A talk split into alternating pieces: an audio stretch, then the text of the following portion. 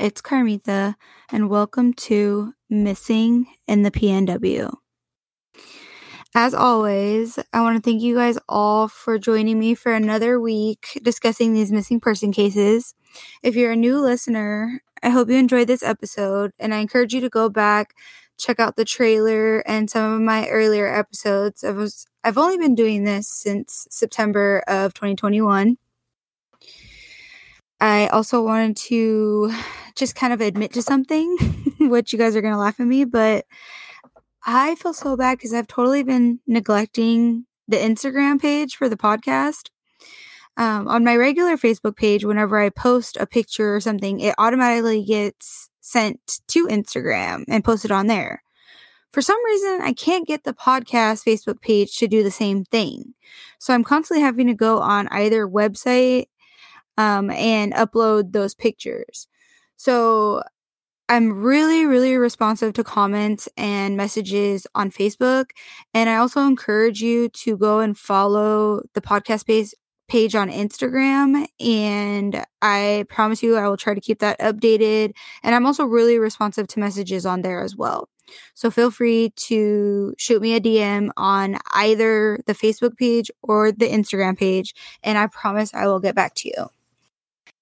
I also just want to again, you know, not only thank you guys, but um, let you guys know that I do have a couple of uh, ways that if you guys could to support the show. Um, I have a Patreon page. I have a page called Buy Me a Coffee, um, and I also have a Cash App for the uh, podcast where you guys can go ahead and donate um, just to keep everything going. And I really, if you can't even donate, like, don't even worry about it. I really would just appreciate you guys downloading the episodes, following, um, liking, and sharing. You guys subscribing helps me so much. So today we're actually going to discuss a, another a young Native woman who also went missing on the Yakima Indian Reservation. And guys, this is a case 50 years in the making. Yes, you heard that right. 50 years. So today we're going to discuss the missing person case of Janice Marie Hannigan. Now, Janice was born on March 22nd, 1955, to Martin James Hannigan Sr. and Linda Sally George Hannigan. She's been missing since December 24th, 1971, from Wapato, Washington. Guys, this past Christmas Eve was 50 years that is crazy. And that's so sad because she went missing during what's supposed to be one of the happiest times of the year, Christmas. Her case is actually the oldest missing persons case on the Washington State Patrol's active Indigenous missing persons list. Now, if you guys been listening to the podcast for a while, you'd actually remember that back in November when it was Native American History Month, and actually uh, the day after Thanksgiving, which was Native American Heritage Day, I actually compiled a list of all of the missing Native or Indigenous uh, persons from both Oregon and Washington.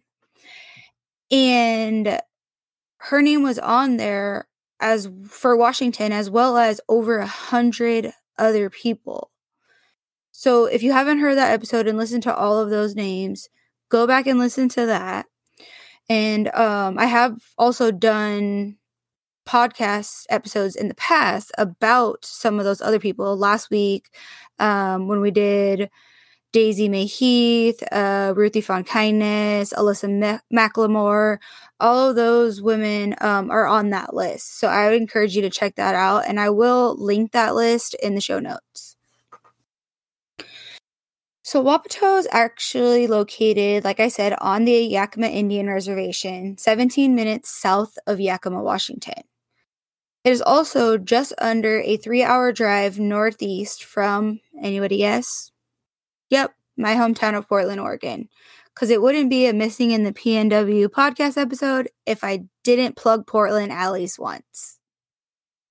Now, per the Charley Project's website, at the time of Janice's disappearance, she was 16 years old and a sophomore at White Swan High School. She was described as a bright and beautiful young woman who loved to cook, do beadwork, and watch football. Janice was also the oldest of seven children, and when her parents separated, Janice chose to stay with her father near Harrah, Washington, while her six siblings lived with their mother in Buena, Washington. Now, they weren't too far apart, as to Buena was just over a 20 minute drive, so I could imagine it was really easy for them to still hang out, spend time together, and it's not like they were separated. Also, from the Charley Project's website, it was reported that on December 21st, 1971, Janice went to the hospital for treatment of, quote, numerous bruises she sustained on her head and chest, end quote. They note that the quote, surviving medical records, end quote, does not identify which hospital it was that she went to or how or what was the cause of her injuries. I have not been able to find these surviving medical records, and honestly, not sure where, where they did either. But on December 24th, 1971, it was reported that Janice was discharged from the hospital in what was described as quote unquote satisfactory condition but she never arrived home and has never been seen or heard from again. So, you guys should be used to me doing this by now, but I have to go on another little mini rant. I have so many questions and I'm so upset about this information because one, she was a minor. Why did they just charge a minor and just let her get out of the hospital? Like, did she discharge on her own? Why wasn't she discharged to an adult or a parent? Like, who was supposed to take her home? Who was supposed to pick her up? I have so many questions around this, questions I will probably never answer. But I just don't understand how a 16 year old can get, I mean, especially suffering from those type of injuries, how a minor can get discharged with just no, like, just by herself. They were just like, "Yeah, you're fine. You can leave the hospital. Bye." I, I, I just, I don't get it. I don't understand. so that website also mentioned that many agencies unfortunately gave the incorrect date of when Janice went missing, and actually reported it as March first, nineteen seventy one, which was over nine months before she actually went missing. I did cross reference this and I did find that, in fact, on the NamUs website, which you guys have heard me talk about NamUs before, it stands for the National Missing and Unidentified Persons System. It had been reported on their website that Janice was missing on that date of March 1st, 1971, and said that she was 15 years old at the time, which would make sense since Janice's birthday is March 22nd. It also stated that Janice quote, was upset about the breakup of her parents. She is a possible runaway, end quote. Okay. Mini rant number two. Why would you say that? And why would you post that if it is not correct? Why have they not updated that? When there has been so much other stuff after that. This this um NamUs, she was entered in the NamUs in like 2015 there's been stuff in the last six, seven years that have come out that proves that's not when she went missing. How did she go missing on March 1st when she was in the hospital on December 21st of the same year? It doesn't make sense. One, that hurts the case in so many different ways. Two, you are assuming that she was upset about the breakup of her parents and calling her a runaway. I have talked to you guys about that label before when it comes to Native children, Black children, Hispanic children. When you are labeled as a runaway, it significantly hinders the investigation and people looking for you because they think, oh, you just went off on your own. When in reality, most of the time, these kids are endangered and they're kidnapped, they're murdered. This is precious time that people don't understand is being wasted. And it breaks my heart that NamUs would put like NamUs is great. I'm not knocking anything NamUs does. They have solved so many different murders and identified so many different Jane Does and John Does because DNA has, you know, advanced so much. But you have to put correct information out there. They have, again, the date wrong of when she went missing, her age at the time she went missing, and saying that she was upset about her parents breaking up and that she ran away. Like that is just not cool. And I really wish that they would update and look more into this stuff. And it just, it's very, very frustrating. So the Charley Project website also noted that, of course, being 50 years later, unfortunately, both of Janice's parents are now deceased. And one of her younger sisters is an active member in the search for her. However, per an article I found in the Yakima Herald, that younger sister's name was Trudy. Trudy was the second youngest sibling at just eight years old at the time of Janice's disappearance. She actually passed away in December of 2018, and like her parents, not knowing what exactly happened to her older sister. Now, per that same article in the Yakima Herald, Trudy's daughter Tashina has now picked up where her mother left off in the search for her Aunt Janice.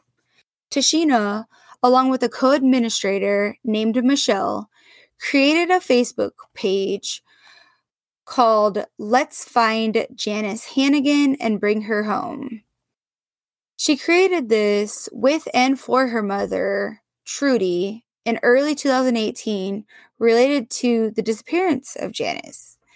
And Tashina um, actually co administers the site with a lady named Michelle. I did reach out to that Facebook page, um, and I'm assuming it was Michelle that answered me. The lady never said her name, but she said, I will make sure that her niece sees this message.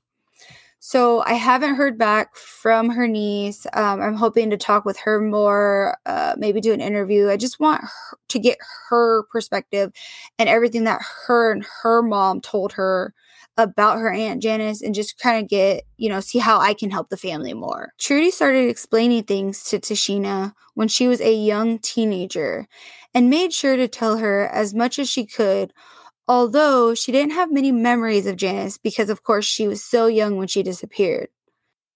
Those stories were also told with caution, as the article reported that, quote, Yakima girls are told at a young age to be careful, end quote. Tashina herself was quoted saying that it was, quote, kind of a bad area, end quote, when talking about the parts of the Yakima Nation. And guys, I've also talked about that before. It's unfortunate that Native American parents, like, this is their directive. They have to warn their children, especially their girls, to be careful because all of the statistics and information I've given you guys before, you guys know that Native American women are so susceptible to um, trauma, sexual violence, domestic violence. I don't know what it is, but unfortunately, it's really, really, really sad. And it's something that they should not have to go through. Um, but I mean, I could totally see why parents would be telling their kids this. Now, just like her mother, Trudy, and her grandparents before that, Tashina just wants to know what happened to her Aunt Janice so that the family can have some closure and Janice can finally be put to rest peacefully as she so deserves to be. Janice is described as a Native American woman being five foot tall and weighing 105 pounds, with black hair and brown eyes. She has pierced ears and a mole on her chin. Today, she would be 66 years old. Now, guys, again, she discharged from the hospital and vanished out of thin air. which you guys hear me rant about that all the time. People do not just vanish off the face of the earth. People just like, eh, she was in the hospital for three days getting treatment for injuries that she suffered. And even though it said that she was discharged in satisfactory condition, we don't know how she really was. She could have been in pain, she could have been tired. Being in the hospital is dragging, and we just don't know how she was. But her being discharged and then never arriving home, I think honestly has to do something with her just being in that state has something to do with her disappearance. So I know that there is someone out there who knows something, who heard something, who saw something, even if you don't think it's significant, even if it's, you know, just the tiniest little minute thing. Someone knows something. And after 50 long years, this family deserves justice. This family deserves closure. And they just want to put poor Janice's soul to rest. So remember, you can leave an anonymous tip. And if you have any information at all, please, please, please contact the Yakima County Sheriff's Office at 509 574 2500. Now, of course, I'll link all of my uh, sources in the show notes. I do want to direct you guys to, though, that uh, missing Indigenous um, persons list. And also check out uh, the Facebook page, Let's Find Janice Hannigan and Bring Her Home. All that's going to be linked um, of course, we will be back with a, another episode next week, and I am so excited for next week, you guys. This is something that I've been working on for a while, and anybody in the United States, maybe not my international listeners, but everybody know in the United States that February is Black History Month. So I am proud to say that here at Missing in the PNW podcast, starting next week on Wednesday when the episode comes out on February 2nd, for the entire month of February, I will be dedicating each episode to one of our Black brothers or sisters in honor of Black History Month. So I am so excited to talk to you guys next week about that. If you have any questions, comments, theories, anything you guys want to throw at me, again, DM me on the Facebook or the Instagram podcast pages. Um, remember, have fun, but be safe. I'll talk to you guys next week.